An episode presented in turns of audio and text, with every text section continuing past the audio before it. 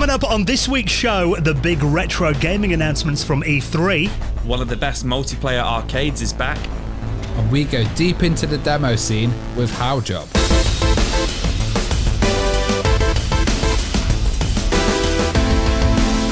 The Retro Hour podcast is brought to you each week with our amazing friends at Bitmap Books. Now, very soon, we need to tell you more about Metal Slug The Ultimate History, the first officially licensed book to document the history of one of gaming's most beloved franchises. Find out all about that and lots more on their website at bitmapbooks.co.uk.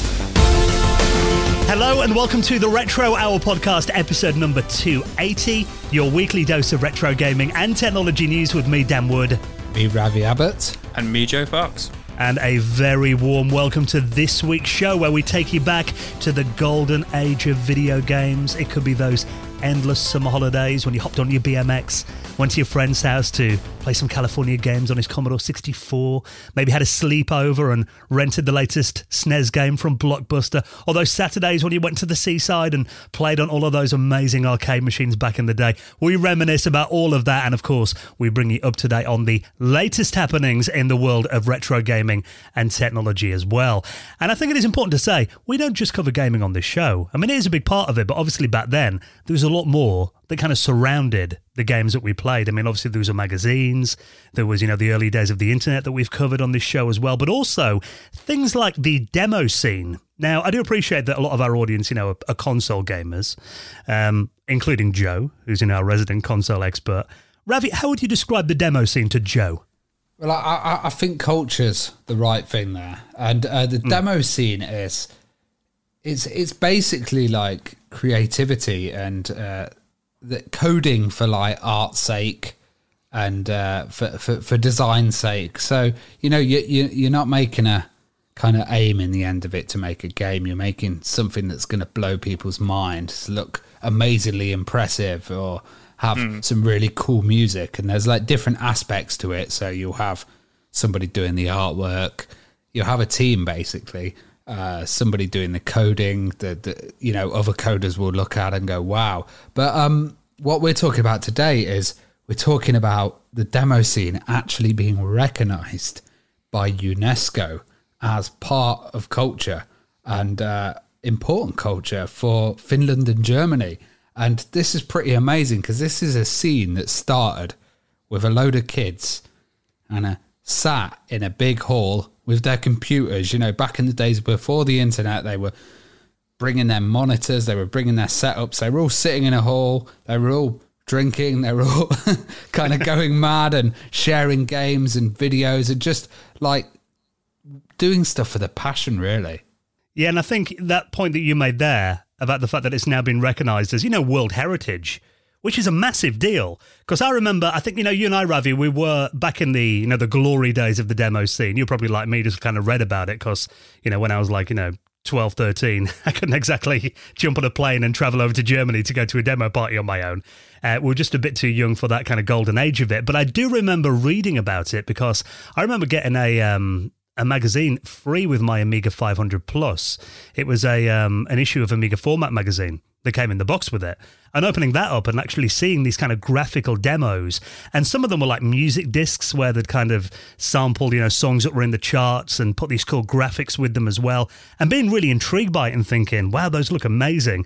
And then, you know, back in the day, you'd have to order them from a public domain library or dial up or, a bulletin or, board. Or you get Cracktros. So if, if yeah. uh, Joe got handed a dodgy disc or a cartridge at the beginning, you know, you, you you'd pretty much see a demo then, a mini demo, which was a cracktro, which was a kind of roots of the scene, really.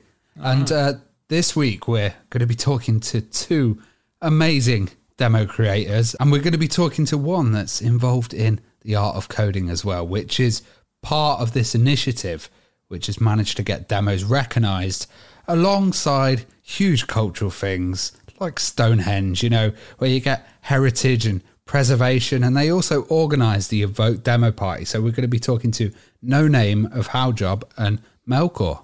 Yeah, now these guys are really interesting. They're, they actually live in Germany. Um, but obviously, like you said, Ravi, they do events all over the place and have got a long history in the demo scene. So they're going to be on the show in around 25 minutes from now.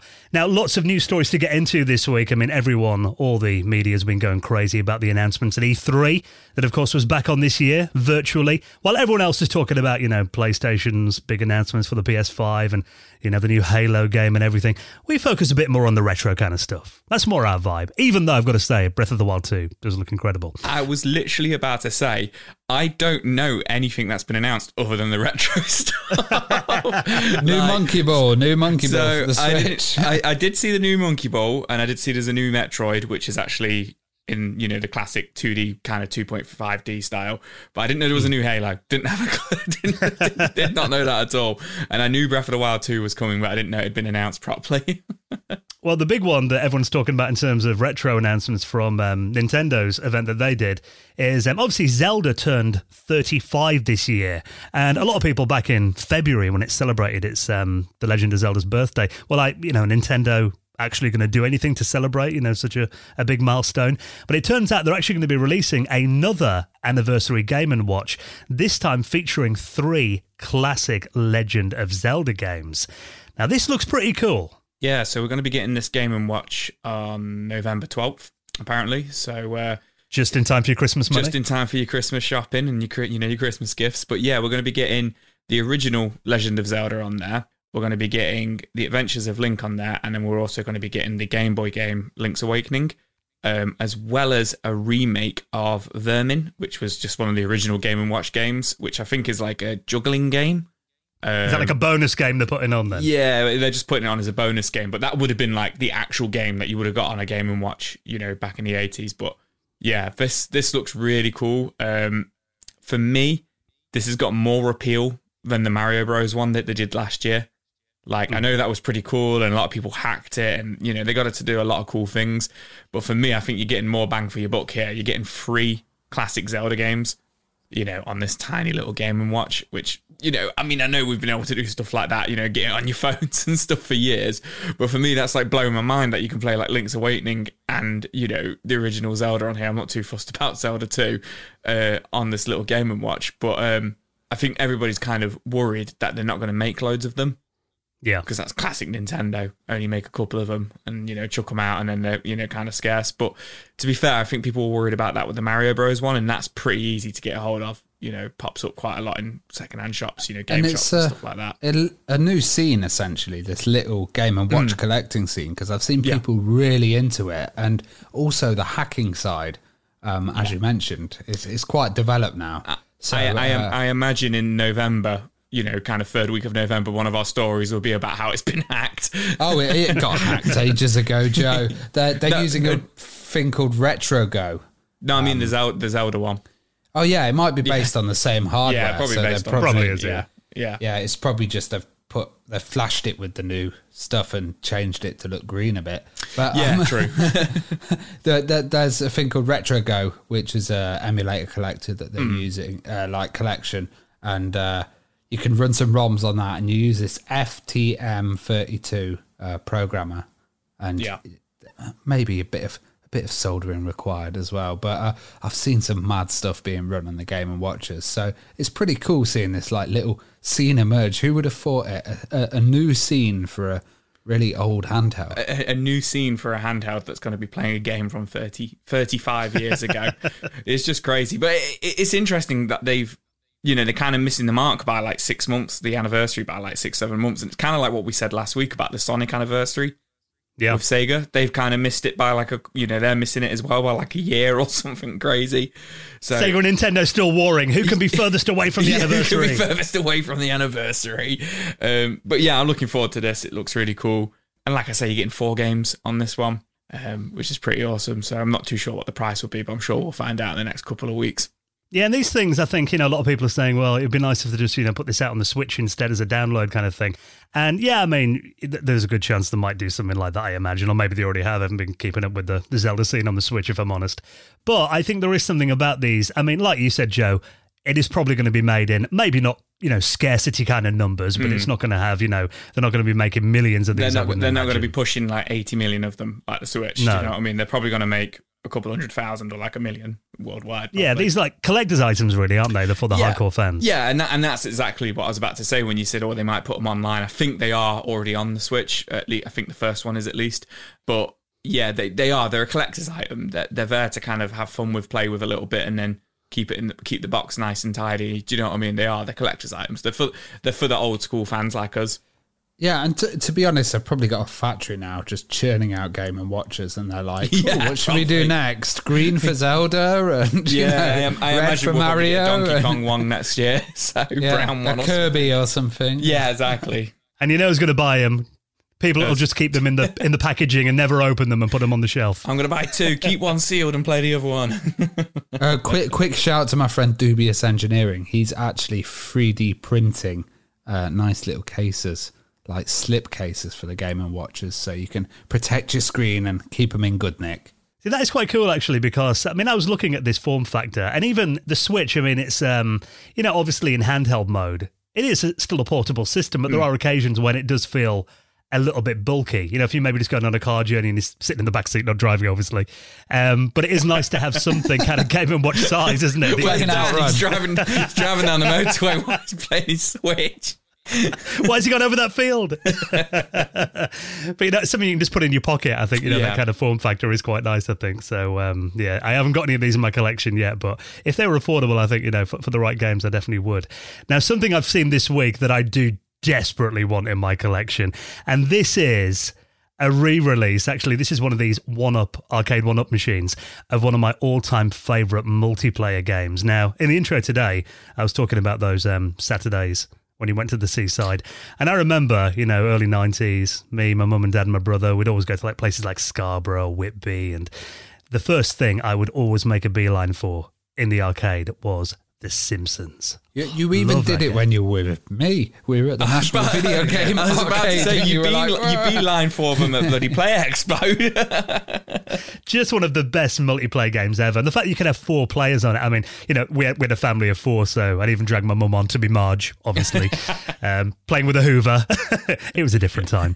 Um, but I mean, it was, even though a lot of kind of licensed games turned out to be very poor back in the day, it was a really high quality arcade game. And now you can play it at home with the Simpsons classic video game cabinet from Arcade One Up.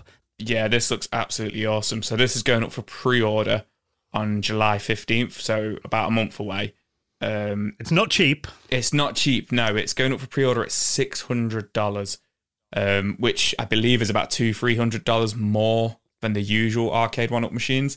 However, they're usually three fourth scales. The arcade one-ups, whereas this one they've just said is slightly smaller than the normal arcade machine. So I'm not too sure how big it's going to be, but it looks pretty big from the pictures. But it's going to be coming with the riser, which are usually you got to buy separate, but it's going to be coming with a, Sim- a matching Simpsons riser, so it makes it nice and tall for you. And also, which I love, what they have done is it is going to be the four-player cabinet. You know, it comes with the big four-player joystick on the front. You've got to do that, haven't you? It's got to be. It's Simpsons Arcade. It's got to be four player. I think they've released a couple in the past where you could buy the two player one or the four player one of like the Teenage Mutant Ninja Turtles cabinet, but this is the four player one. And also, what's really interesting is they haven't announced what it's going to be, but there is going to be another game on there. Um, because most of the time when Arcade One Up do these, they release like three or four games on there, so it'll be based on like it's the Mortal Kombat Two cabinet, but it's actually got Mortal Kombat One, Two, Three, and Ultimate on it. Do you know what I mean? So Yeah. there is going to be another Simpsons game on this, but there wasn't any other arcade Simpsons games.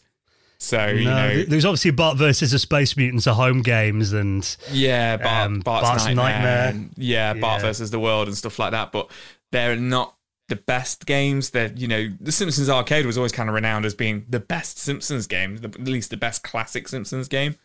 Um, so I'm interested to see what that'll be when it does get announced. I imagine we'll probably find out on the 15th of July. But it's cool because this is actually probably the only legit way of playing the Simpsons arcade game now because they took it off the Xbox Marketplace about, gosh, about 10 years ago, didn't they, or something? Yeah, I, I bought it on there when it first came out. Um, Yeah. yeah, probably about 2007. I think it came on there. Mm. The early days of Xbox Arcade. I think it was one of the first games I ever bought on there. You know, obviously because I love the game. But yeah, this does look like as well. I mean, it's got the you know obviously the arcade cabinet is an imitation of the original. Yeah. And it was always an arcade that just stood out. You know, when you went to an arcade and you saw this, obviously because it had that kind of that bright blue color and it had the Simpsons characters all around it. But because it was such a big cabinet, you'd normally find it on the end of rows of arcades, wouldn't you? Not kind of in the yeah. middle. Yeah, you, you know what? I've never even thought about that, but yeah, you are right. You'd always find it on the end, or as as now when I go to Skegness or you know Cleethorpes, it's usually there in the corner on its own. You know they've Um, been sma- they've been smashing these out. Like they've really had some good ones. Like you mentioned, Mortal Kombat, uh, Teenage Mutant Ninja Turtles, and uh, now that Outrun as well, um, Yeah, Killer Instinct. Now the Simpsons. Like what what what do you think's going to be coming up next? Are they going to run out of I, I really, really want them to. I really want to see some, you know, uh, light gun ones from them. That's what I really want to see. You know, Oh, that the that'll be tough, won't it? Because It'd- they're it'd be all on tough. those um, screens, all- aren't they? Yeah, they're on you know flat screens and stuff, so it'd be tough for them to make it. But what I really like about this is they've even got obviously it probably won't be functioning, but they've even got like down to the, the coin, the coin operator at the bottom, and everything is on there. Imagine that you come around my house, Joe, and I'm like, you have to put 20p in first before you ever go. Yeah, you're on the door with like a you know like come on then it's a pound to get in, then it's twenty p wait to have a play. Um, but what I really love is they have used the original artwork, you know, which was on the original, and it's like the proper 1991 Simpsons. So you Bart's even in his blue outfit rather than his his red outfit, what he wear, you know, his orange out, like t-shirt and stuff. So it's the proper classic, you know, Simpsons when they still had the white school rather than the yellow school and everything. Um, Crazy Taxi. That's my guess. yeah, oh yeah, that would be a good one, Crazy Taxi. Um, but what I also like, what I heard, which I also like, is making me feel really old. Is this is to celebrate the 30th anniversary of the game as well? That's crazy, isn't it? Yeah. Because you're right, it was quite an early Simpsons game. I mean, it must have been in development for like a year before it came out, I imagine, Yeah. or, you know, quite a while before. Well- Because Marge, Marge has actually got her, uh, her bunny rabbit ears in this. I was which is a literally bit of a- about, I was about to say that. It's, I forget the name of it, but it was Matt Groening's other like creation, wasn't it, with the rabbit things with the ears?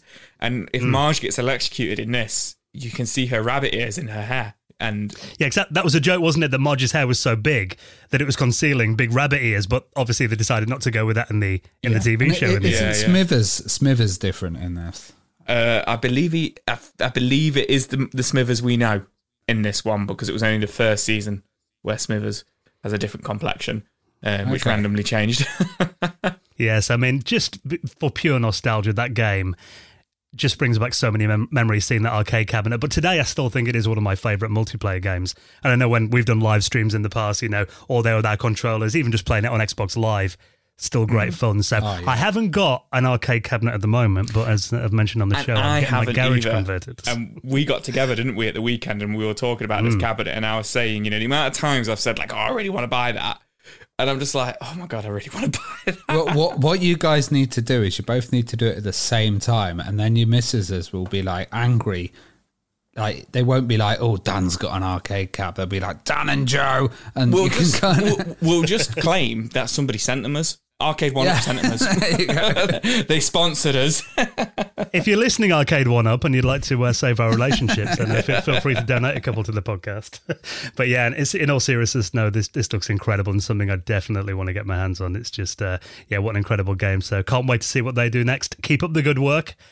Now, maybe you've managed to get your hands on a PlayStation 5. I've been trying since December last year, still haven't got one. But maybe when you do get your hands on one, you think, that doesn't look retro enough.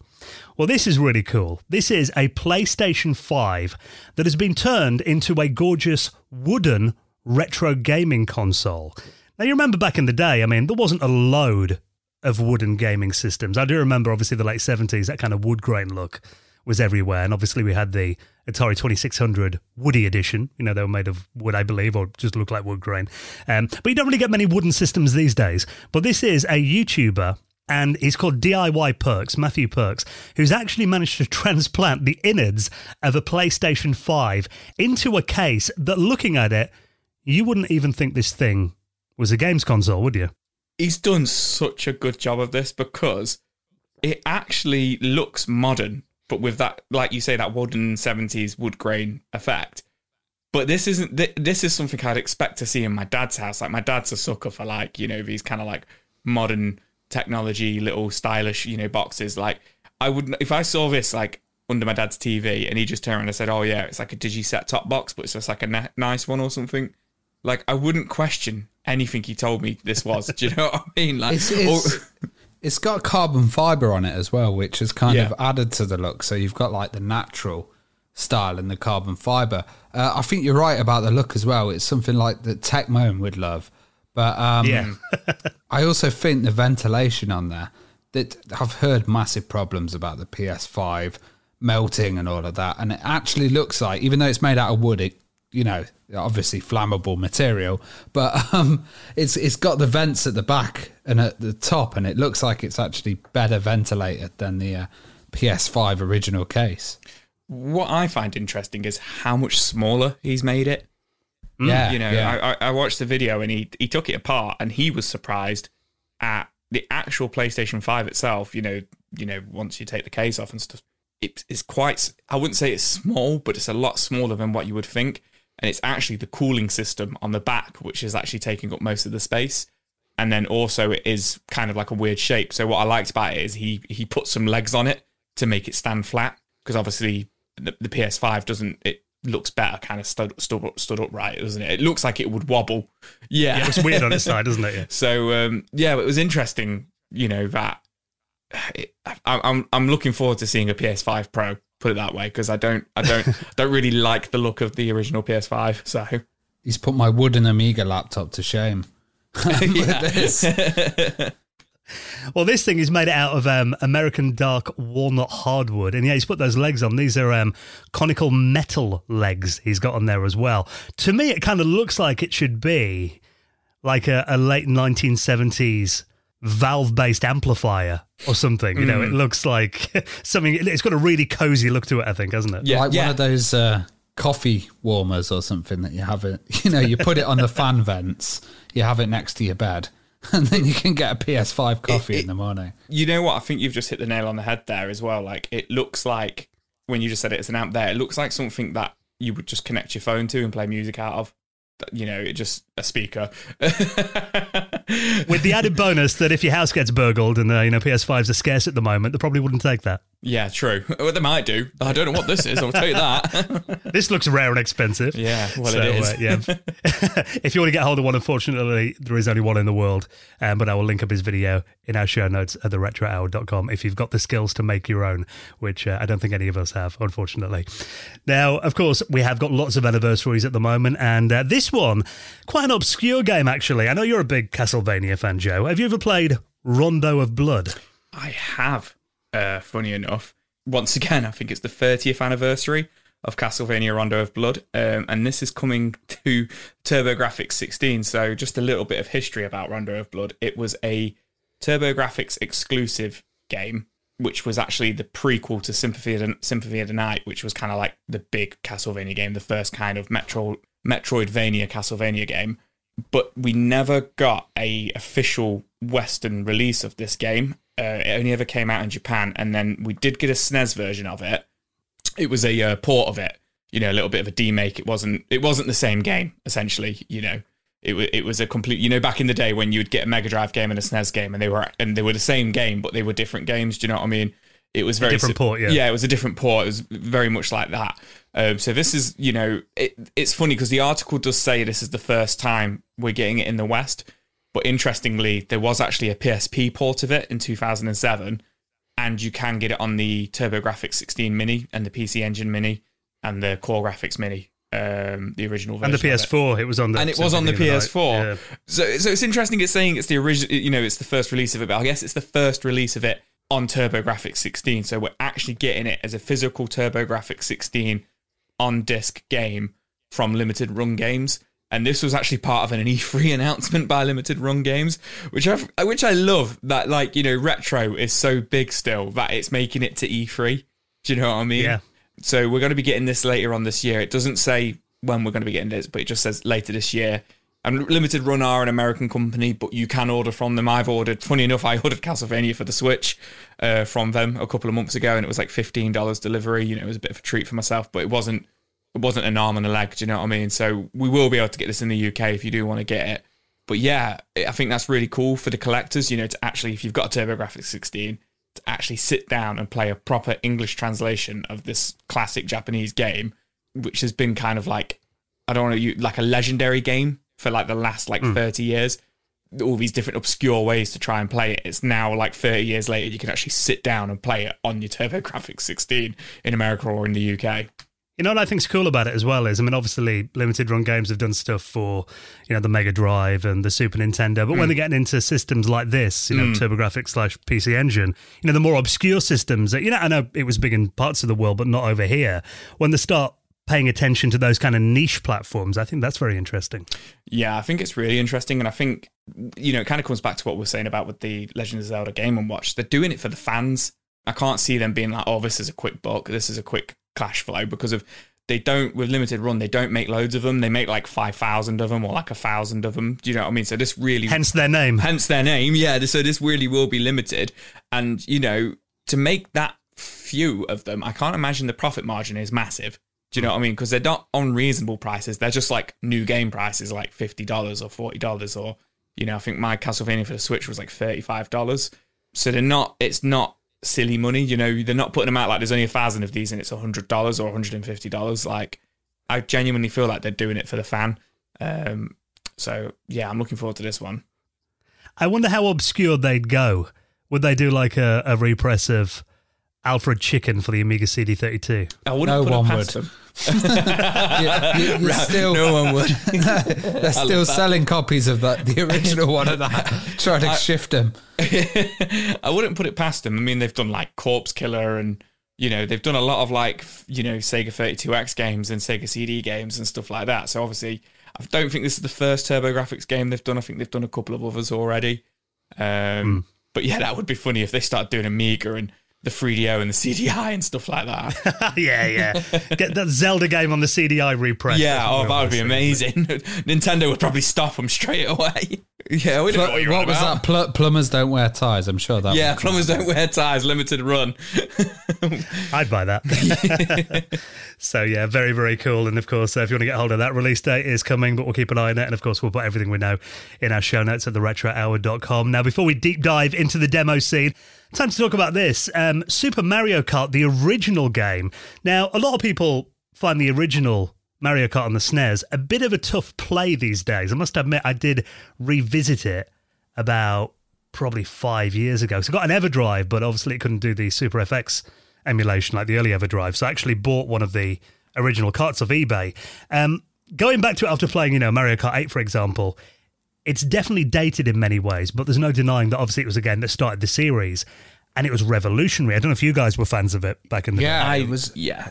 Like massively ahead of its time. I remember when it came out, people's minds were blown. It was uh, really fantastic, and uh, just the way that it worked as well, being able to see all the characters on the track and um, kind of the progression, you know, where you were in the race, as well as having that kind of flaw that they had and the way that it was drawn. It was beautiful. I think what always throws me, it's not so much the graphics or anything like that, because obviously we're all retro gamers, you know, that's hence the retro hour.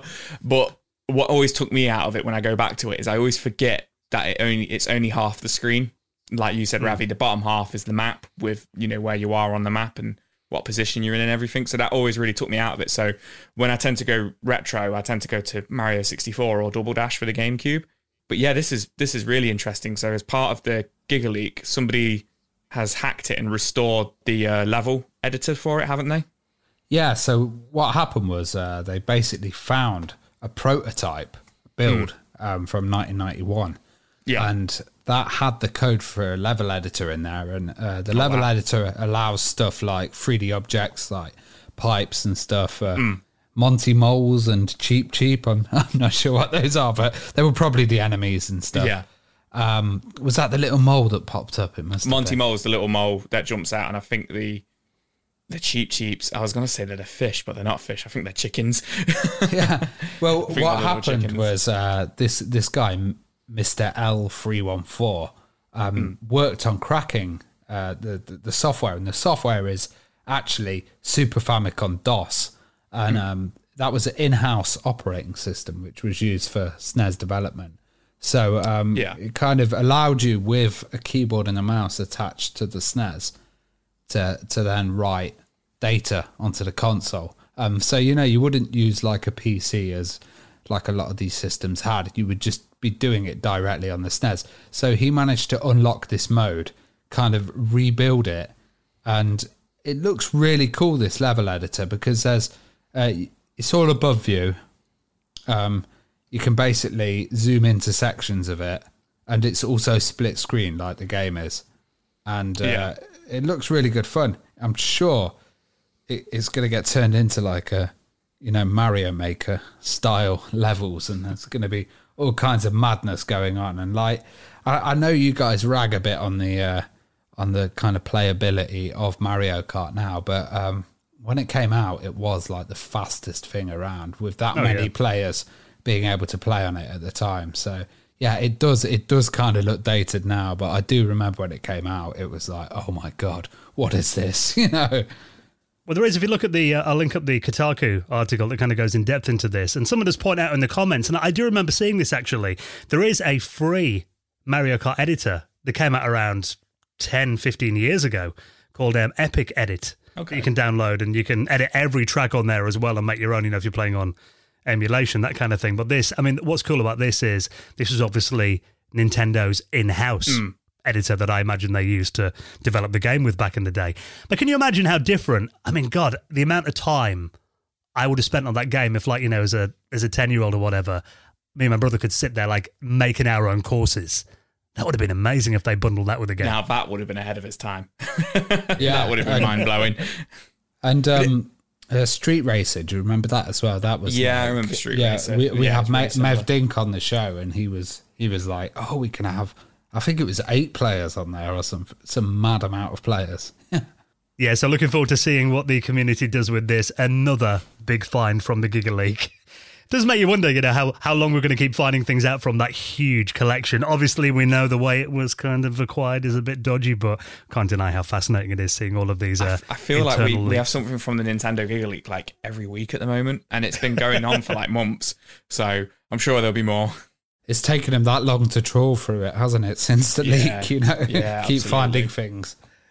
30 years from now, I'm sure they'll still be finding things in that collection. So, uh, very, very cool indeed. Now, last week's show, um, we're a bit too busy to fit this in. Actually, we ran out of time, but we have been doing gaming shops of the week recently, um, and we're back on board with this as well. The idea is that if you've got a shop that you go to, a place where you go to buy your retro games, your retro systems, rather than buying them off eBay or Amazon or places like that, we want to show them some love and big up those remaining retro gaming shops all around the world. Give them some free advertising on the show, and we want you to tell us why your local retro gaming shop is so amazing. So, no, you guys, I still haven't been out retro gaming shopping since everything reopened. You guys seem to be doing it every other day at the moment. Uh, I did it for my birthday last week, and that's probably about the third or fourth time, probably the fourth time I've done it in the last kind of like two or three months. So I'm definitely getting it in and definitely spending too much money. But yeah, Ravi, you've got a really unique retro gaming collection at the moment, haven't you? Yeah, I'm, I'm I'm going for like PC titles, and uh, the problem is I'm going too often. So all the charity shops, I've rinsed them all out now, and it's uh, all just FIFA now. I'm just, I need to wait for them to restock. But obviously, we love, you know, proper, dedicated retro gaming stores. So if you've got one nearby that you go to, it could be anywhere in the world, drop us an email show at theretrohour.com. We want to give a shout out to your local retro gaming shop. And uh, this week, we've got a mention from a gaming shop in Scotland. Yeah, so this is in Kilmarnock, Scotland, and uh, I- I'm going to say this wrong, aren't I? Arnshire, Ayrshire? Ayrshire. That's it. God. Um, so at 2000 DC said, uh, please give a shout out to the newest retro gaming and collectible store in the deepest, darkest Ayrshire. Forgotten Worlds. It hasn't been long, but it's a treasure trove of important imported games and collectibles, and it has arcade cabs as well. Totally awesome. So looking at this place, it looks it looks like a warehouse. I was going to say, I'm looking at the pictures of this and I'm like, is that a warehouse? Like, is that is that a shop? It's like in the middle of a field, but I'm assuming you go in and it looks like it's just shelves and shelves of retro games and boxes of retro games, and then, like like you say, there's like a back room full of like wrapped up arcade machines, and they're all like Japanese ones and stuff. Yeah, so it's off the uh, A735, and it it seems like they've got a Facebook page. It's in Unit 23 as well, so it's it's like a a proper kind of uh, industrial one, but That's it's a huge warehouse set up by a collector. And Hmm. they've got absolutely everything there. They've got like ColecoVision games, Atari games, tons of box systems, all for sale. Lots of kind of sealed stuff as well. PlayStation collections, Dreamcast, and tons of arcades to play. So this looks like a kind of secret little haven in Scotland that you can go and just pick up some games and uh, play on some arcades as well in the in the middle of nowhere. Yeah, I'm looking through their pictures on their Facebook. Boxed original Xbox there, boxed Atari Jaguar for sale as well, um, limited Halo Edition Xbox. They've got loads of systems here, and those arcade machines look amazing. I mean, I imagine the fact that these are all wrapped up, these must be for sale then. Yeah, well, I think that's him actually setting up because, like you Right. said, it's a new place, so there's not that much photos of it at the moment. Um, they've just got their Facebook page, and uh, it seems like it's newly been established. Well, it looks amazing. Forgotten Worlds, it's called. So if you want to check that out, um, I'll link up. Have they got a website at the moment? Uh, no, it's just a Facebook. Was it that new? at the moment? right, okay. I will, I will put a link to their Facebook page in our show notes. So um, it is amazing, especially to see. I mean, you know, we've talked about retro gaming shops that have been there 20, 30 years when new ones are springing up, especially in, you know, the difficult climate that we've got in terms of retail right now. That is a big investment and a big commitment. So you definitely need to show these guys some support. Um, Forgotten Worlds up there in Ayrshire in Scotland. I'll put a link to their Facebook page in our show notes at theretrohour.com. And of course, do let us know about your favourite retro gaming shop. You can do it on our socials at Retro Hour UK. If you want to do it on Twitter or our Facebook page, drop us a message on there. Our Discord, you can do it, or email show at theretrohour.com. Now, of course, the Retro Hour podcast is brought to you each week with our incredible friends at Bitmap Books. And, uh, you know, we say it all the time. These are books that are, I think these books are as collectible as the games. Yeah, absolutely. These books are absolutely beautiful. These books are. And uh, this week, we're actually going to be talking about one of my favorite game series, uh, Metal Slug, Metal Slug The Ultimate History by Bitmap Books. Yeah, now this is the first officially licensed book to talk about the history of. I mean, you know, it is one of gaming's most beloved franchises. Were you a fan of the original game? Obviously, came out back in '96, wasn't it? The original. Yeah, Metal it's like Slug? 95, 96. But yeah, I'm, I'm a huge fan of Metal Slug. Um, I've got them all. The, the, one of those games where all of them have come out on every single console, you know, since coming out in the arcade and stuff like that. And it was only actually last year that I played through like all of them on Xbox Live and literally got like a thousand points achievements on all of them. I absolutely loved them. So I absolutely love and adore this book as well. And what's really cool about this book is it's obviously the complete history of like every single Metal Slug game that came out, but there's also loads of exclusive interviews with some of the creators of Metal Slug and some of the people who worked on the original games, as well as loads of original artwork and also unseen artwork. So never before, you know, behind the scenes artwork, which people hadn't seen before. Yeah, because SNK have actually given them access to their archives. Mm. Yeah. So you've got, you know, this really high resolution concept artwork Mm-hmm. and illustrations and stuff. You know, you can see the original designs of the game and how it changed as well. And there's also stories in here as well, including the truth about Metal Slug Zero, that was uh, the version of Metal Slug that existed before Marco and Tama. Oh, I didn't know about that. So Very you only controlled a tank in that Oh, game as okay, well. Yeah, so- that's cool. That's cool. Yes, you can see the roots of the game as well. So if you're a fan of it, you've got to check it out. 452 pages. Like all their books, it's incredible quality, high quality lithographic print. They use special ink as well to make the images just jump off the page. So if you want to check that out, of course, really appreciate you supporting our sponsors. You know, they're what keep this show going.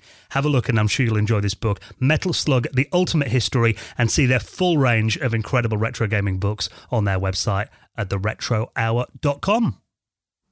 Now, we do have a patron that we run for this show as well. And the reason that we have a patron is really just to cover the expenses of doing this show. Because, you know, we love doing the podcast each week, but it is nice if we don't have to pay to do the show ourselves as well. There's always ongoing costs too. And obviously, we're not all take, take, take. We give back as well. Now, obviously, the Retro Hour podcast, it's an independent show. It is just us three gaming fans who love talking about retro games every week. We're not owned by a big media company or anything. And you know what? Funny you should say that. It was only about a year and a half ago. We've ago. just been bought out. no, no, we, no, we haven't been BBC. bought out. But about a year and a half ago, we won't say who, but we were approached, and you know, no, we're still independent, aren't we? So you know, it, and it is thank you to our our Patreons that we've been able to stay independent. And you know, and like you say, we're not we're not just you know take take take. We do like to give back. So Dan, what do we give in return? Well, this weekend, we're going to be doing our monthly patrons hangout. That is always one of the highlights of the month. That's where on Sunday evening, 8 p.m., we get, we get together on Google Meet and we just talk about so much on there as well. It's not always gaming, is it? It can be anything retro. We were and- talking about um, video nasties and you know VHSs last time, weren't we? We were all talking about RoboCop and Fright Night and stuff like that. You know, like you say, it's not fu just retro movies. gaming. Kung fu movies, yeah, absolutely. and there's always a bit of a you know collection porn Mm. moment as well especially when we get new people on it's like, oh it shows your collection then that's always fun so if you'd like to join us for that we're going to be doing it on sunday evening this weekend um, at 8pm the link will be in our patreon page and also before that we're going to be recording the latest episode of our exclusive patrons podcast the retro hour after hours now we do loads of different things on our second podcast you know it's a bit more free flowing than this. We don't edit it. You know, we do a different theme every time. The most recent one was a full hour all about the Sega Mega Drive and our memories and talking Was about it you know, an hour? Was it like an hour forty in the end or something like that? Actually, yeah, I think it was probably a bit longer. Actually, um, just talking about all the mad add-ons that the Mega Drive had, and you know, going back into our memories of it too. And we also do uh, alternate months. We do a, a series called the Retro Years. So this weekend we're going to be recording a full special all about the year 2001. So we're going to be jumping in the DeLorean.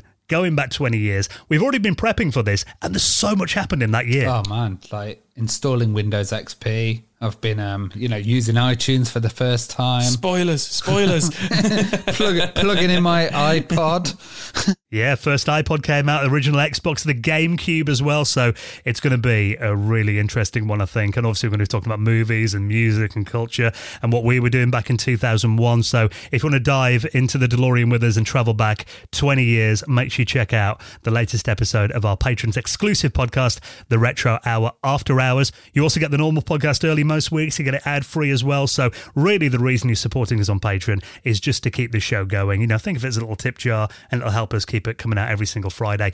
And of course, you will get a mention in the most prestigious high score table in the world of retro gaming, the Retro Hour Hall of Fame. Like this week, a big thank you, Jørgen Jacobsen, Nor Gamer Rob Snyder. Full Install, and Shawn Allen. Who all made donations into our Patreon. That is massively appreciated. Thank you so much for keeping this podcast going. And if you'd like to join them, all the details for our Patreon you'll find on our website at theretrohour.com.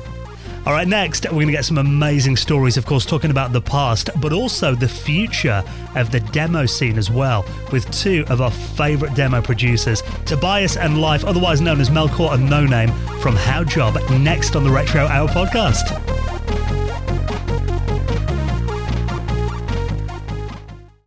You're listening to the Retro Hour podcast, and it is time for this week's very special guests.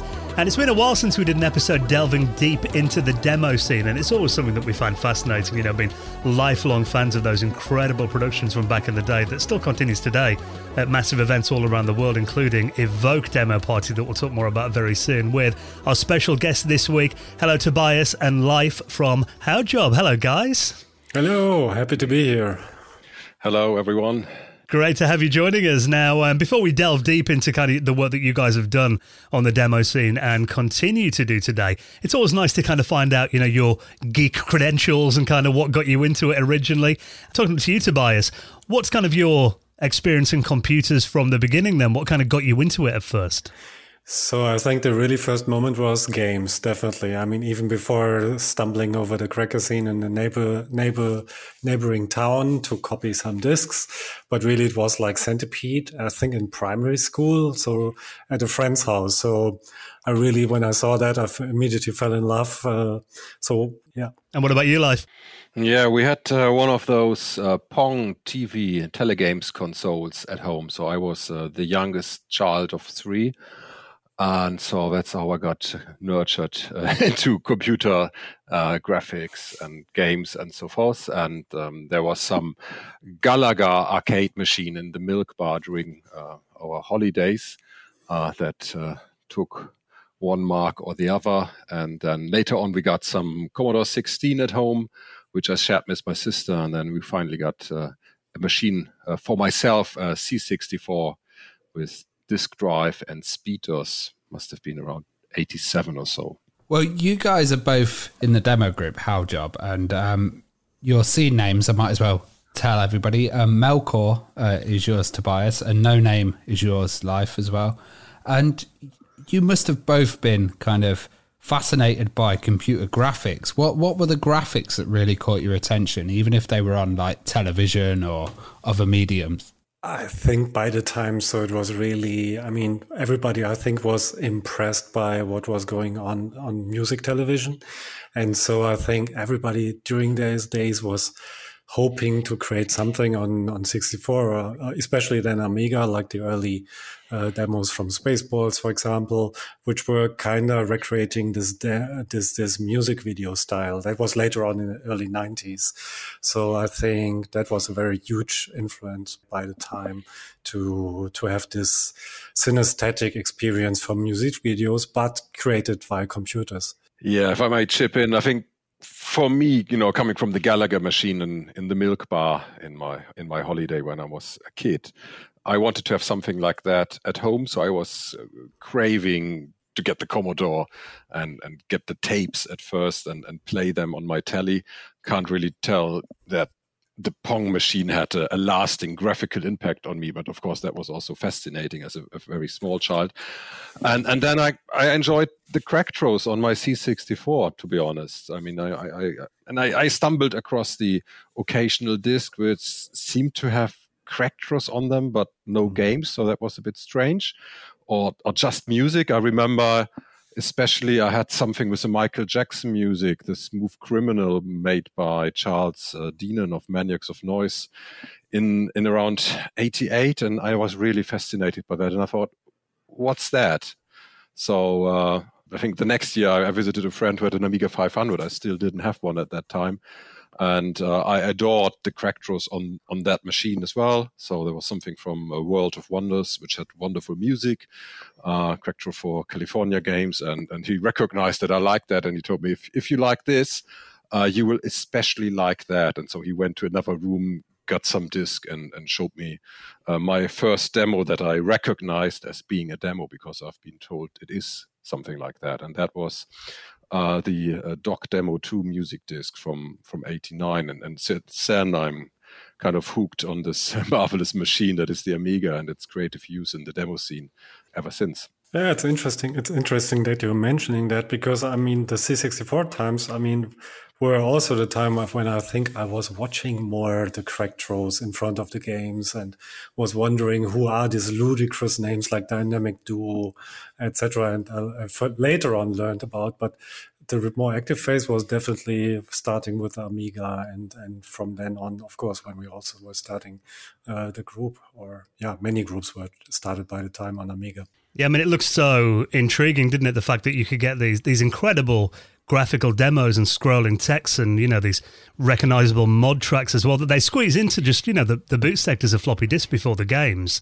Um, what was kind of your introduction into the demo scene then? How from just watching these Cracktros did you actually get into a group and get started? On my end, it was really driving to a neighborhood, neighboring village where there was the rumor there was someone who had a good source of computer games. So all the all the school kids. So that was near Paderborn, where where also later on an important university for for IT was, and many demo sceners started studying there and came there actually in that area. And there was this person who had like always like 80, 90 discs of games, and uh, they were in the early, that was early 90s, so 90, yeah, 91, 90, 1990 maybe. And uh, basically he was in the demo scene or in the cracker scene at that time and had kind of this abonnements with school kids where everybody was driving there once a month, copying a lot of games and then uh, driving home again. And uh, that group, uh, so the person from that group was uh, the group was Agnostic Front by the time, which was a crack group, and I joined soon later. And because I was also in the Gothic scene, and they were also a Gothic noise industrial kind of group, and that that really overlaps oftentimes that you have uh, music um, identification and demo scene identification. That's why Haujobb, by the way, because it's really a noise industrial group from the mid '90s. What about your life? How did you get into it? I think I was a bit of a, a lone uh, rider at home at first, so I didn't find anyone that really shared the passion. So I kind of got on making my own stuff. Uh, I bought uh, Amos, uh, the game creator, uh, to have a more flexible programming environment on the Amiga before I learned assembler. So I, I spent some some time on on that and and went to local bulletin board systems, downloaded stuff. Uh, didn't really have any contact, and uh, I mean, there've been guys in our neighborhood, but I was too shy to really approach them. I mean, the the Red Sector guys that made the famous Mega demo, they were only 20 kilometers away from me, but kind of they seemed to be too high up to to send them something, and um, they probably wouldn't have answered. You never know, but I mean, they got tons of uh, letters back in the day, and in response to their uh, productions.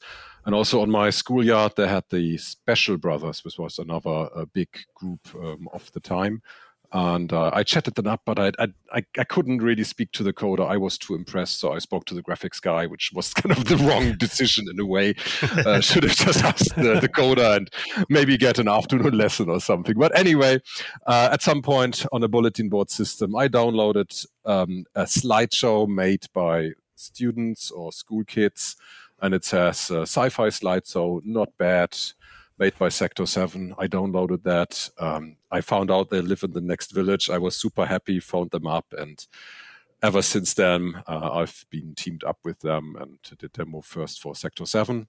And then uh, after we made the first proper demo, we joined with Haujobb in 97. Yeah, it's kind of like in MMOs, right? So if in the, in the early, in this first moment, you find someone you really resonate and then join a group and then you're really stuck to a game for a long time. If you don't do that, then maybe you switch something else. For me, that was really Triple X from Haujobb, who was pretty well known in the scene till today.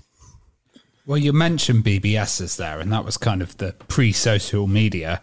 And uh, I guess that's how you guys communicated. But did you get together for parties and like how big were these initial demo parties and what activities took place there? I think the big thing in the 90s, especially, was always going to the party in Denmark. That was usually during Christmas, or then, of course, going to Mekka Symposium, um, and later on Breakpoint, and later on Revision. That's always on Easter. But in the 90s, that was maybe 2000, I guess no name. What do you think? I can't.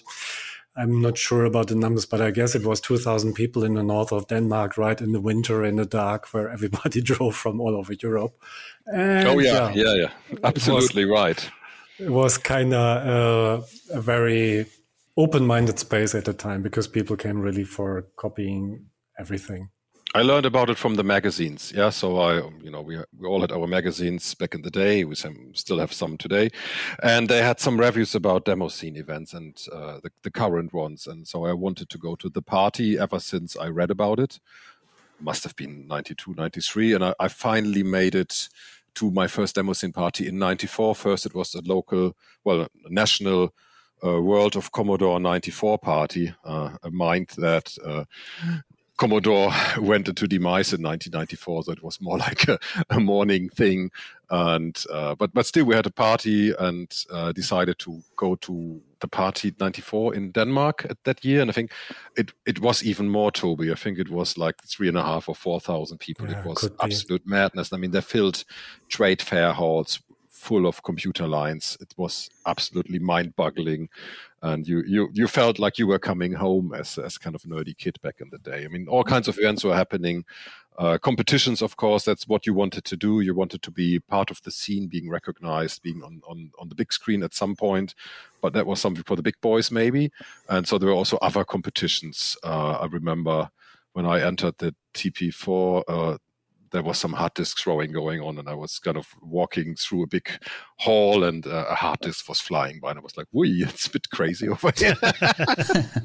It's true, and it's it's it's also super important always if you imagine these big halls of people. It's really and there was actually no LAN. Few people have been playing, but there was no co competition games going on. It was really everybody was there chatting around the competitions, around how to, how whoever created an amazing demo the party before, and how that might be surpassed this on this competition, and of course catching up with friends on groups, and also this what's important about the Zimmer scene is always this competition meets community. So you have, you look what the others are doing, but you are also friends with everybody. So that's really this, these two mindsets very largely intertwined. And that's super important to imagine. If you go to a demo party till today, it has always these two parts, community and competition. And it was in the 90s like that. And today it's the same. I, I, I love that you mentioned hard disk throwing because I love like the wild kind of competitions and the more unusual stuff that happens. Like uh, I've been to ones where they have non-dominant hand drawing and uh, photography. What what weird kind of stuff have you seen like that? Uh, Since I'm already laughing. I mean, I, I won floppy disk throwing, so 3.5 inch floppy disk throwing. I could really spin it nicely, like you did with a stone on a lake, and then I, I think it went 90 or 100 meters or something at some party in Holland or Belgium. I can't really remember. There was something in artificial ponds, if I remember, at at Mekka. Yeah, and that's also super important. Um, there's always the wild competition. So that's like a competition category, which is actually no category. Everything is allowed. So you can enter a quiz or you enter a video or you can enter um, sending a demo on a, a, via satellite into space, which uh, TSI did recently. So it could be so many things and people get each year different uh, until today, uh, if different ideas, what that can be. So that's that's um, it can be very crazy. I mean, if people want to get like an overview of what it was like, there are videos on YouTube. There are a few of the party I've seen on there. And like you guys mentioned, then it just looks like a massive hall, you know, filled with mainly teenagers and, you know, people in the early 20s maybe. And I know there's disc based magazines like Grapevine that are still available. People can read the show reports and stuff. I mean, are there any kind of favorite parties or memories that kind of stand out, you know, for you in particular? I think for at least for me, so what influenced me for the whole life was really this you are living on the countryside somewhere and you're suddenly part of a community which is all around at least Europe but for us it felt like the world. So there was no Schengen and there was no euro there was no nothing. And I was like sitting this first time at home in front of the BBS in a terminal and then another person in Sweden is answering on a hacked, I mean, or it's not a hacked line, but let's say a, a, a telephone line where you didn't have to pay for for the long term, long distance fees, and that was this moment which I'll never forget because it's it's always, I guess, yeah, that's why I'm also doing conferences as a professional these days. I, I was always drawn by the community by bringing people together who create awesome stuff and uh, yeah, so my answer will always probably be in that direction. And uh, no name, how, how was it for you? Yeah, I always wanted to see the the great new demos and uh, obviously also intros and, and, graphics and so forth.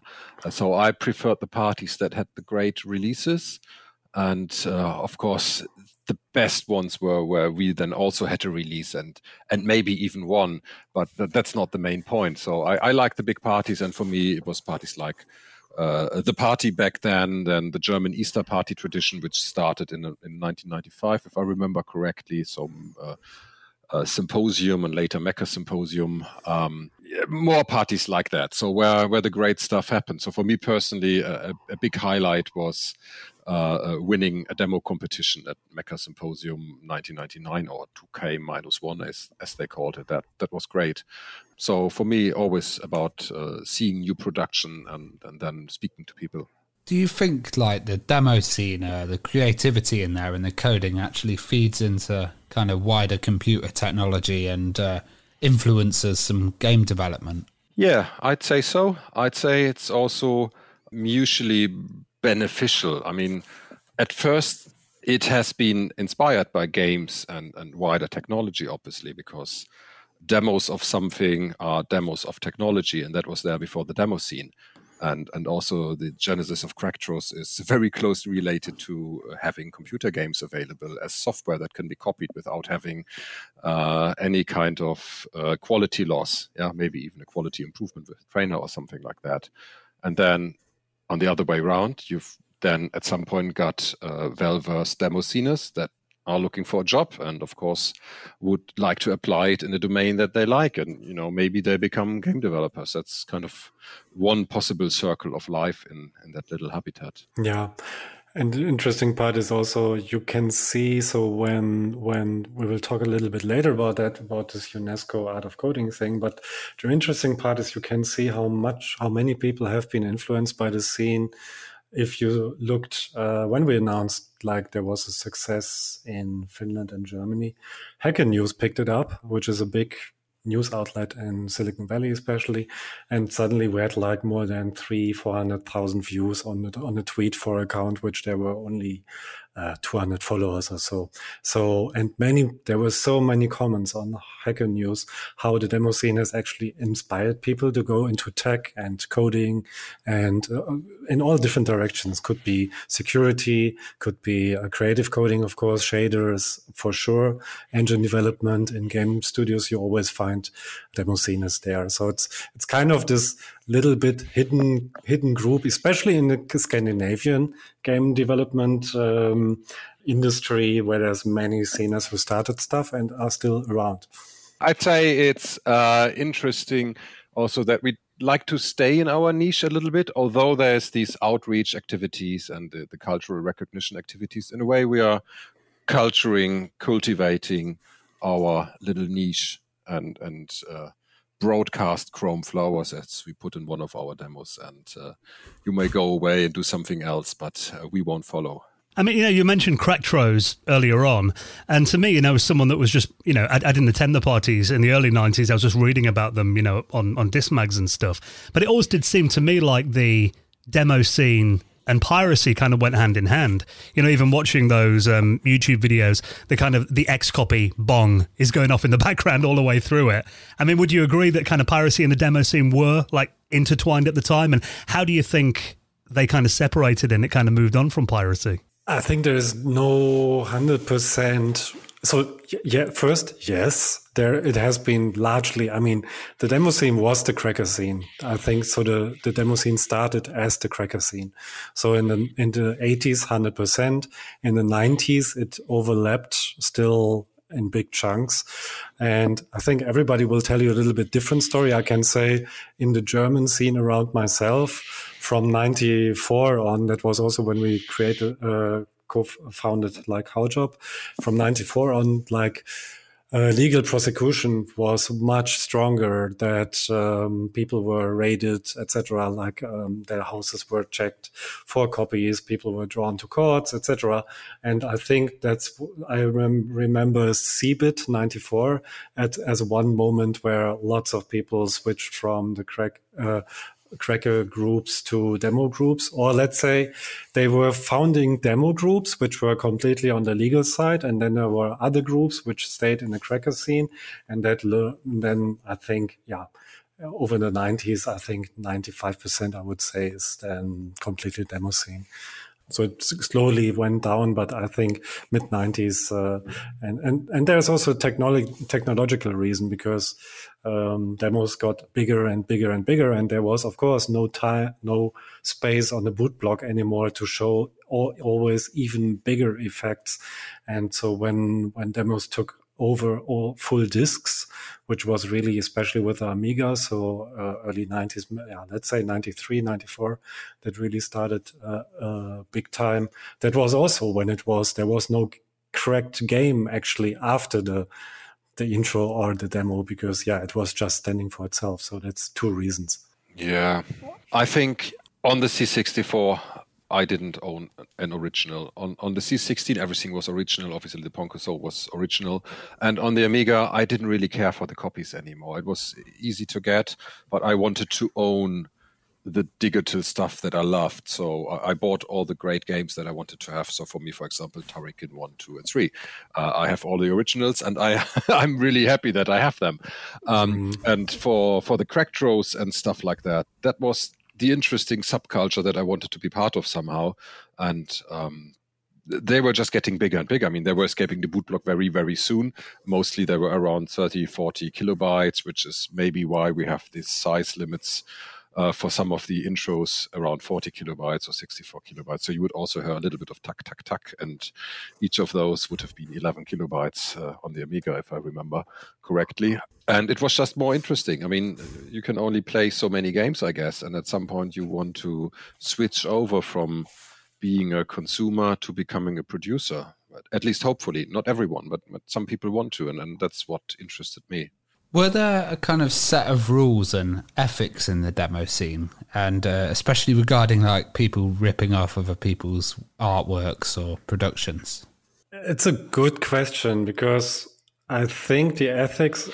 I mean, what we always say and what's really true is the demo scene is decentral, anarchic, and self-organized. Means you can't really say what the demo scene does or did in a.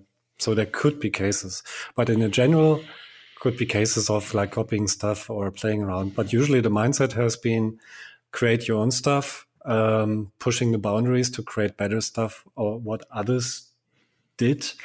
Um, and I guess that's why also it was always a little bit looked down for towards people who use demo makers, at least in the 90s.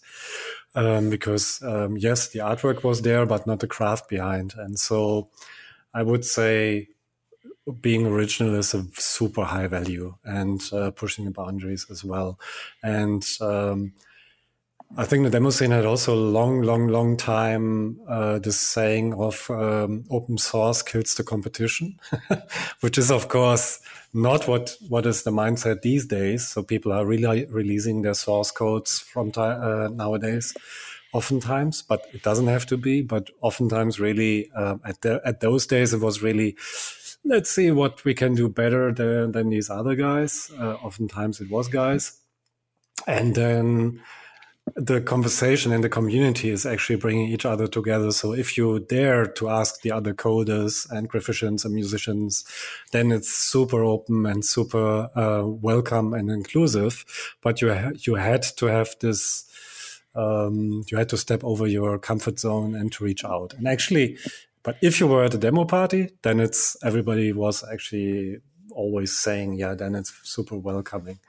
Um, but it's not that welcoming like or it wasn't that welcoming like let's say the indie scene was in that sense because it was more based on competition and uh, and that changed over the decades then yeah, I always remember reading about you know like kind of the obviously had the elites who made all the you know the top demos, and then they'd often call you know people that used for example you know Amos Basic to make demos like the lamers. I remember reading that you know they did seem like a, a definite hierarchy there.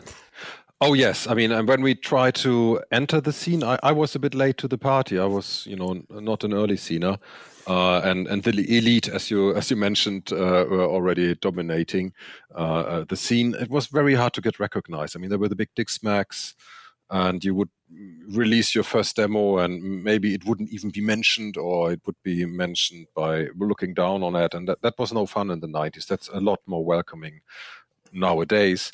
And for rules, as as Toby said, I mean, yeah, it's it's it was about being creative, having fun, cooperating, and showing your stuff. And the productions matter, whatever your productions are, but it ideally should be your productions. Everything that that you try to present as your production, and it wasn't really, has always been frowned upon, uh, rightfully.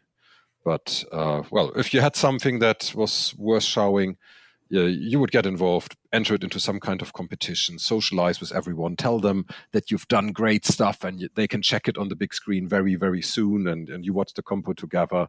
And then afterwards, you're sharing a beer, you, you get feedback, and then you repeat. I mean, the mindset of the groups was also largely different. So, Haujobb was more, we had I don't know, at one moment, I guess more than 100 people in the group. And we, we had this recognition, yes, to win a lot of competitions, but there were also many party members just joining because we were a more party group.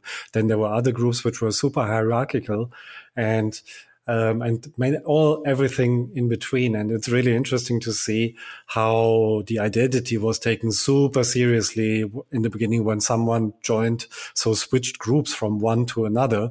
And and nowadays, and also uh, for a while now, it's totally normal that people are members of many groups and switch uh, switch gears, uh, even reinvent brands and names all the time to play around with it. So it got um, it was always playful, but the style of playful maybe changed oh yeah, I just have to chip in there.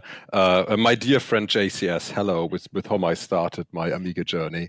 Uh, he was also a, um, a co-member of uh, at the time, which was one of those hierarchically organized groups. And I remember internal letters that he showed me which weren't directed at him, but at other members who weren't that active at the moment. And they contain messages like, a warning, uh, contact the management at once. And we just didn't want to be a group like that or be in a group like that.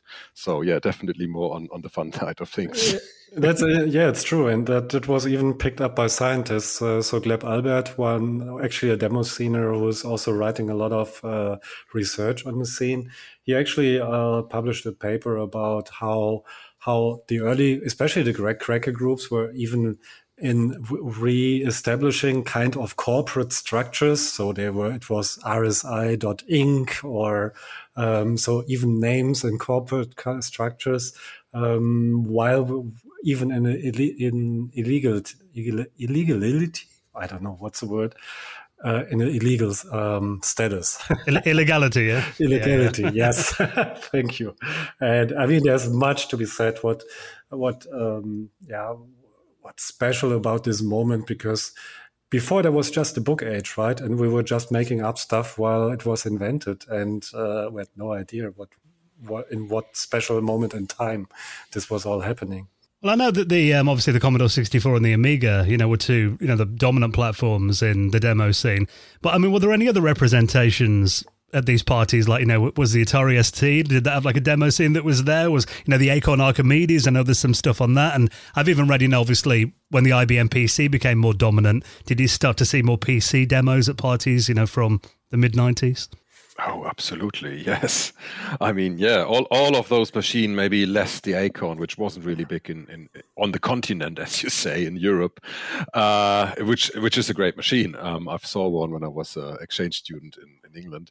Um, uh, all of them got got great demos, and uh, we've we've seen PC demos, we've seen Atari ST demos all the time. At, at first, maybe you you want to stay in your swim lane somehow, and you don't really like to look so much to the others. But that soon changed, and, and we absolutely loved PC demos as well. I mean, we were I remember we were standing in our Amiga corner. Uh, at a big party, must have been Mekka Symposium, I don't know which year, and they were showing a demo show with with a famous PC demo called uh, Wonders of the World, no, Stars, Wonders of the World by Nooon. And it was magnificent. And everyone else was a bit, oh, boo, that's PC. And we're just like, are you mad? And giving standing ovations because it was just so great. And we wanted to be as good as those guys, uh, which had the slightly more powerful machine and having really great artists, great graphics, great musics. It's uh, cross fertilizing and, uh, yeah, very, very inspiring to see other machines.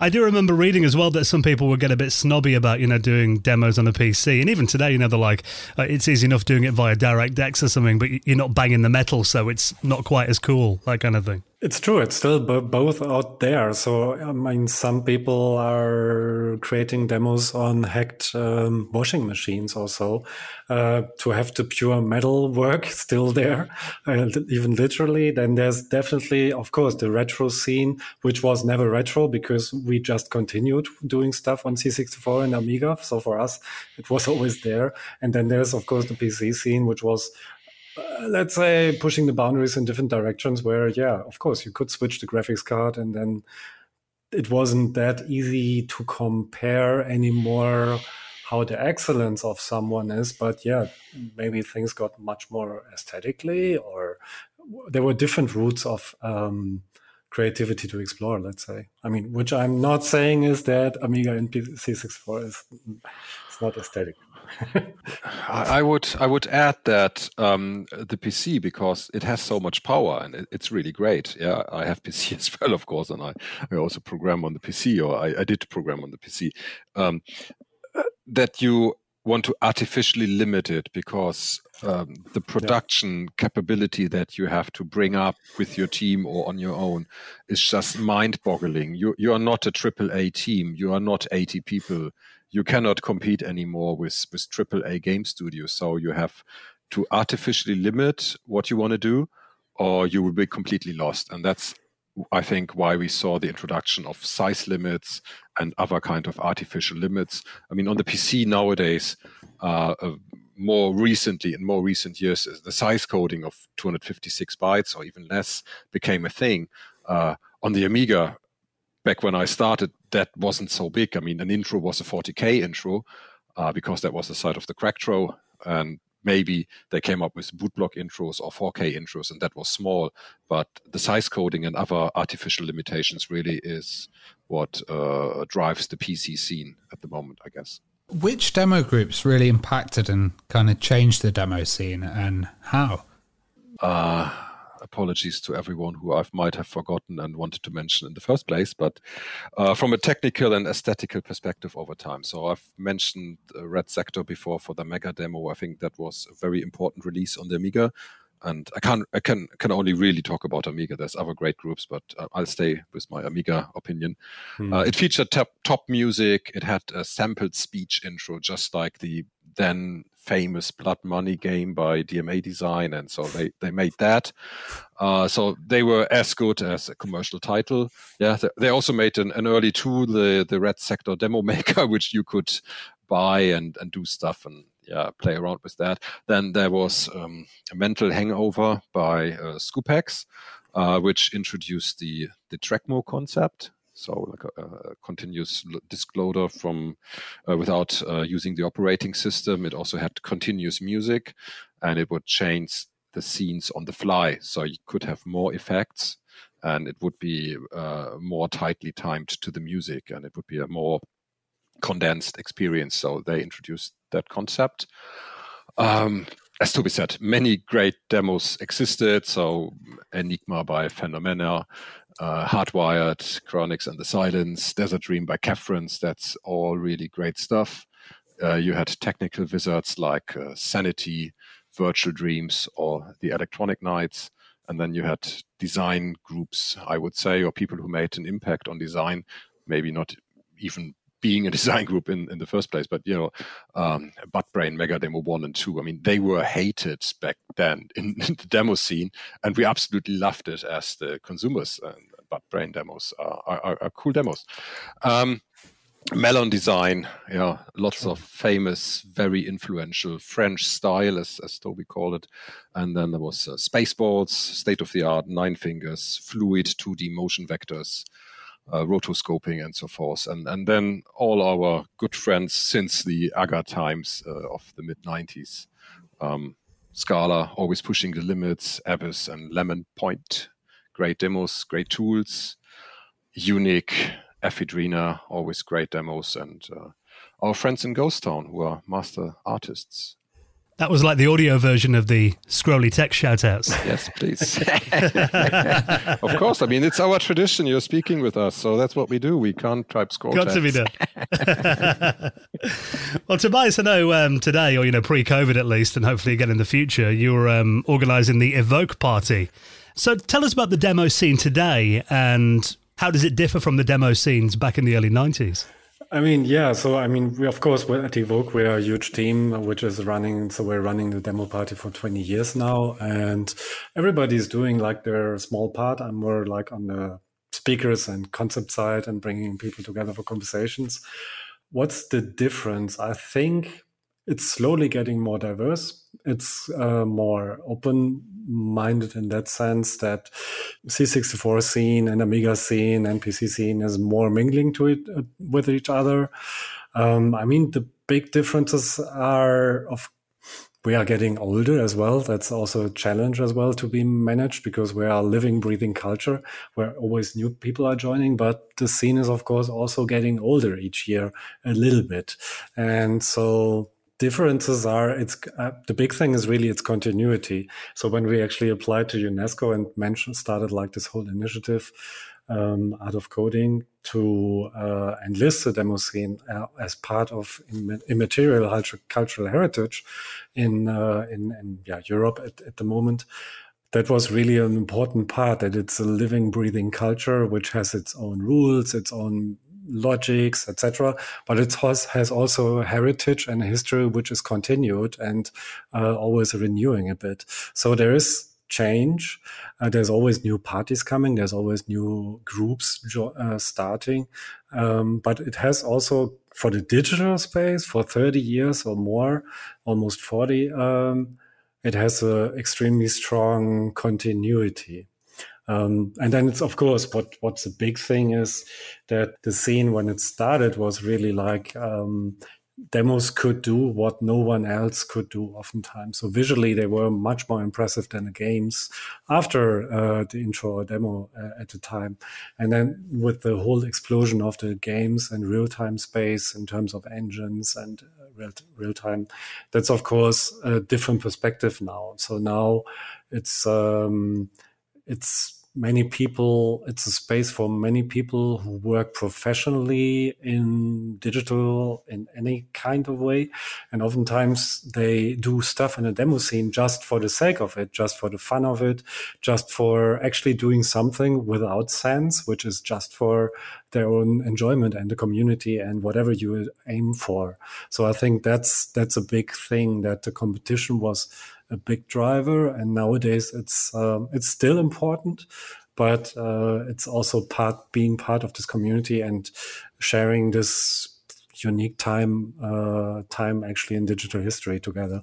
Because there's yeah you can't it's like it's like if you're an old world of warcraft player i mean before vanilla came back you couldn't talk about the old days because they were gone. There was updates and updates and updates and you couldn't talk about with people about how it was in at that time. And that's of course something which is also driving the scene like sharing these days. Interestingly, know, that demographic breakdown is it kind of mainly, you know, us guys that were into it back in the 90s, like, you know, people who are 35 and over? Or are you seeing younger people becoming interested in it as well? Definitely, definitely. I mean, at Evoke, for example, we have a newcomer award each year, and there's never a scarcity to find a group. Um, so Evoke has roughly 500 people usually uh, coming. So it's our second biggest, I think, party in Germany um, with an international audience. And we always have like awards for people who are first time releasing or rec- to give them some extra recognition to be seen and actually also feel welcome. And um, it's, it's also, and that's one of the reasons why we do this initiative Art of Coding. Um, also to make people aware there is this scene which is actually self-limiting so limiting itself for a purpose. And self-limiting for creative purpose that's actually super old. It's really like if you think about text like we are writing sonnets for four five hundred years since the yeah mid-century uh, medieval times. And so it's always in the same form or think of origami. So self-limitation can be really a nice driver of um, curiosity, of creativity, of bringing people together. And that's why I'm also not really worried about like the future and that that draws people always more in. Think about people who are coming from media arts, for example, and get interested. Um, but there is, of course, also challenges in that sense that, that the community has been historically pretty, pretty male, pretty European that's something which is also changing uh, definitely now these days. So, and actually, even families are usually, if you come to Evoke these days, there's lots of uh, people bringing the next generation actually, and we have a kindergarten there. Wow, yeah. demo families. I yeah, I would like to, to chip in on the family side actually. Uh, so all of what Toby said, plus uh, we've got uh, kids entering the scene, kids of demo sceners. Uh, we've seen that a couple of times. So uh, Virgil, uh, one of our musician friends, uh, has a son, Slimy, and he entered the scene. And I think the same also happened with a, a young French group. I think one of the fathers is, is a famous graphic artist.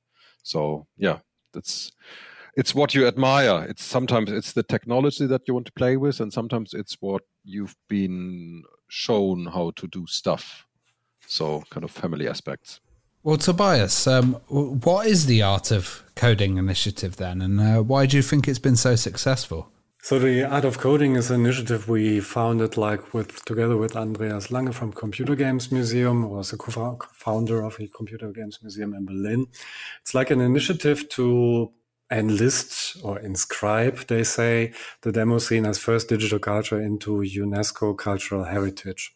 So UNESCO, usually all of us know as the buildings like Stonehenge, etc., uh, with uh, preservation projects around them, and they have also lists of immaterial cultural heritage. So this is like traditions, arts and crafts, which are usually, so in the old world before we started, um, are centering around rural kinds of dances, rituals.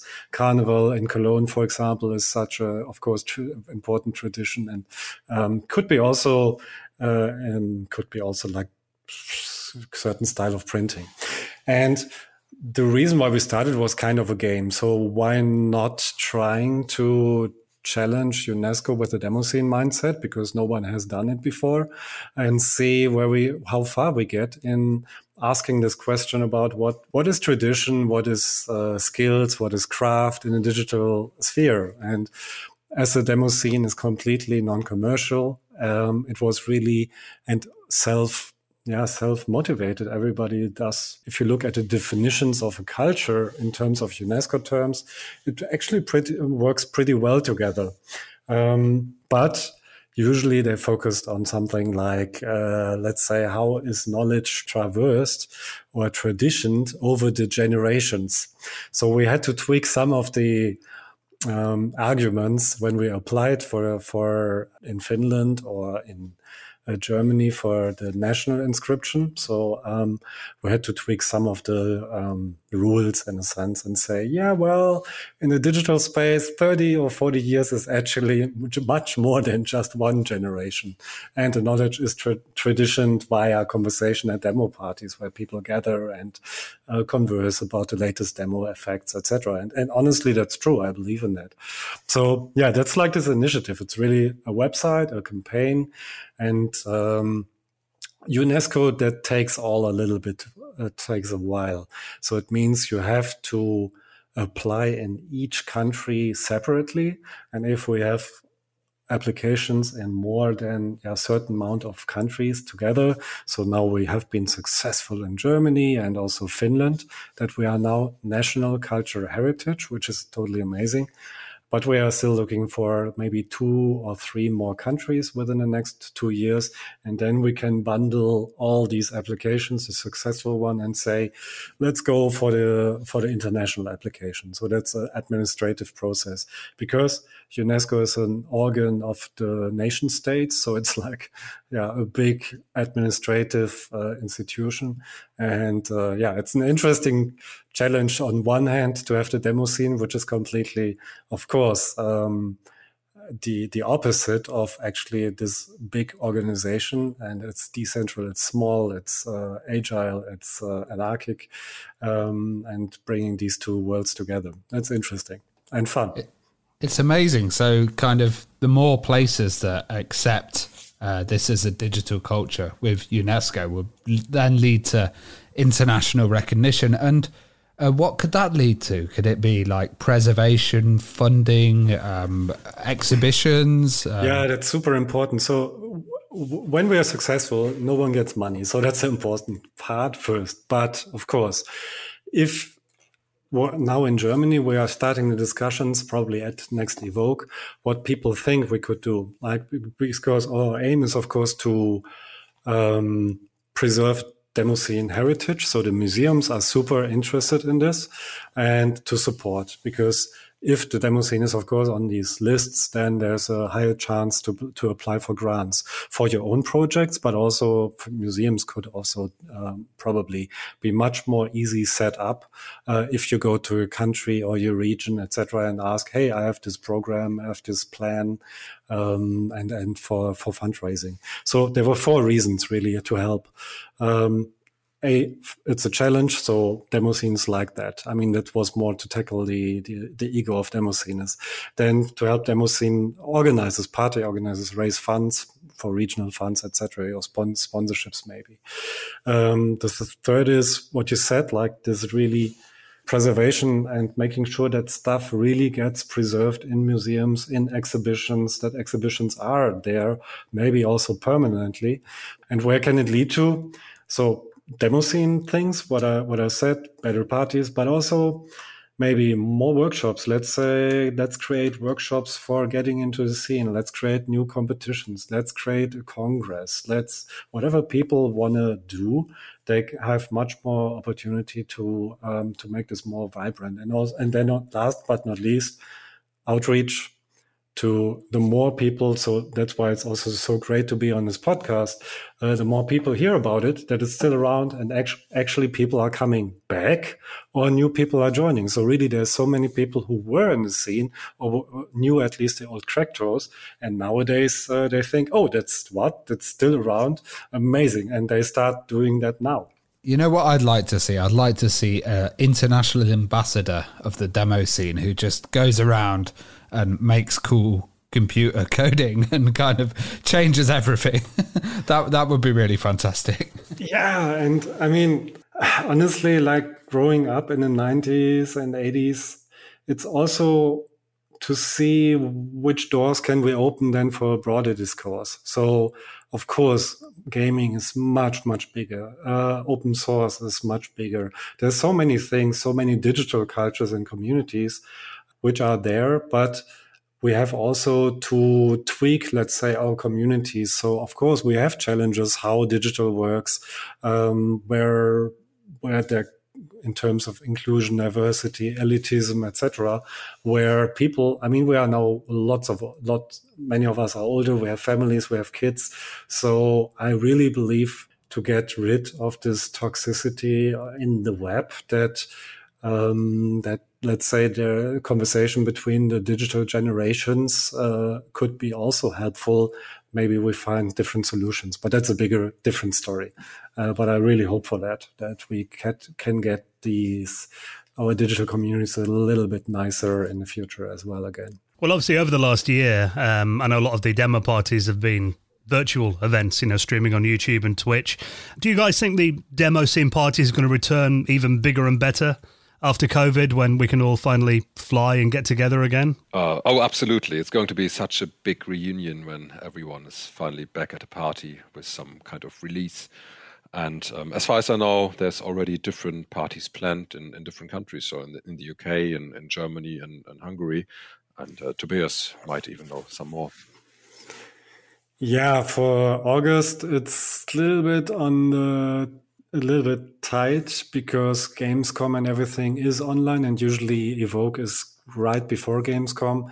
So we are still in discussions. It's not yet disclosed, but we, yeah, we will probably do an online something this year and then come back even stronger next year. And I'm 100% sure because with UNESCO, but also with Evoke, with a, with a, we have really learned. We say we are a digital culture, but in the end, we are culture, and we really crave so much to come together.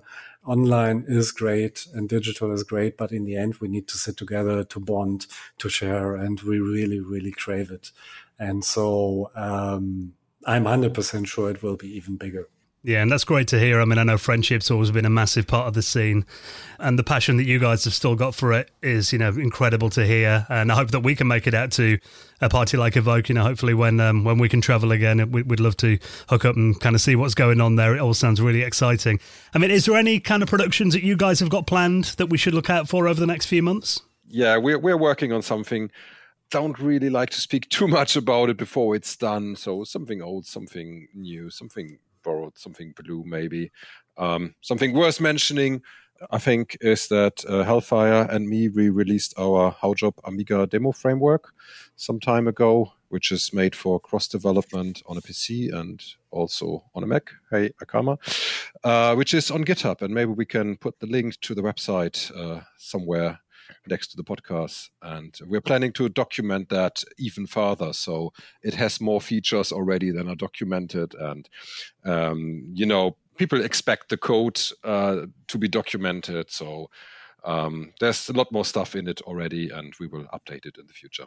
Yeah. And regarding art of coding, I mean, there's definitely uh, this we are waiting for feedback from France at the moment and Poland, so they are very close to the application. So if you got interested in that, there's uh, the, the, website demoscene, theartofcoding.net. Um, that's the place where you also find the Discord. We have always the first Wednesday the month is really the meetup, and where you can join and share if you're curious, if you're ex-scener or also curious to help in other uh, ways. So that's what's happening in the next half year, getting more countries uh, supporting uh, the initiative. And um, regarding Evoke, well, news very soon. And regarding my professional work in conferences and game developer conferences, well, we are all keeping thumbs pressed for the second half of the year that that the stuff is not coming back and that we will also in the industry come be able to come together physically again. Well, guys, it's been incredible hearing some of your memories and also these, uh, you know, the work that you're doing in the demo scene today. I'll obviously link up um, everything we talked about in our show notes if people want to check out uh, more about the art of coding. Um, that will all be in our show notes and, and on our website, theretrohour.com. Tobias and Leif, it's been a pleasure talking to you both. Thank you so much for coming on. Thanks, uh, Dan and Ravi, for having us. Yes, it has been marvelous uh, to share our stories and looking forward to what's coming next. Thank you.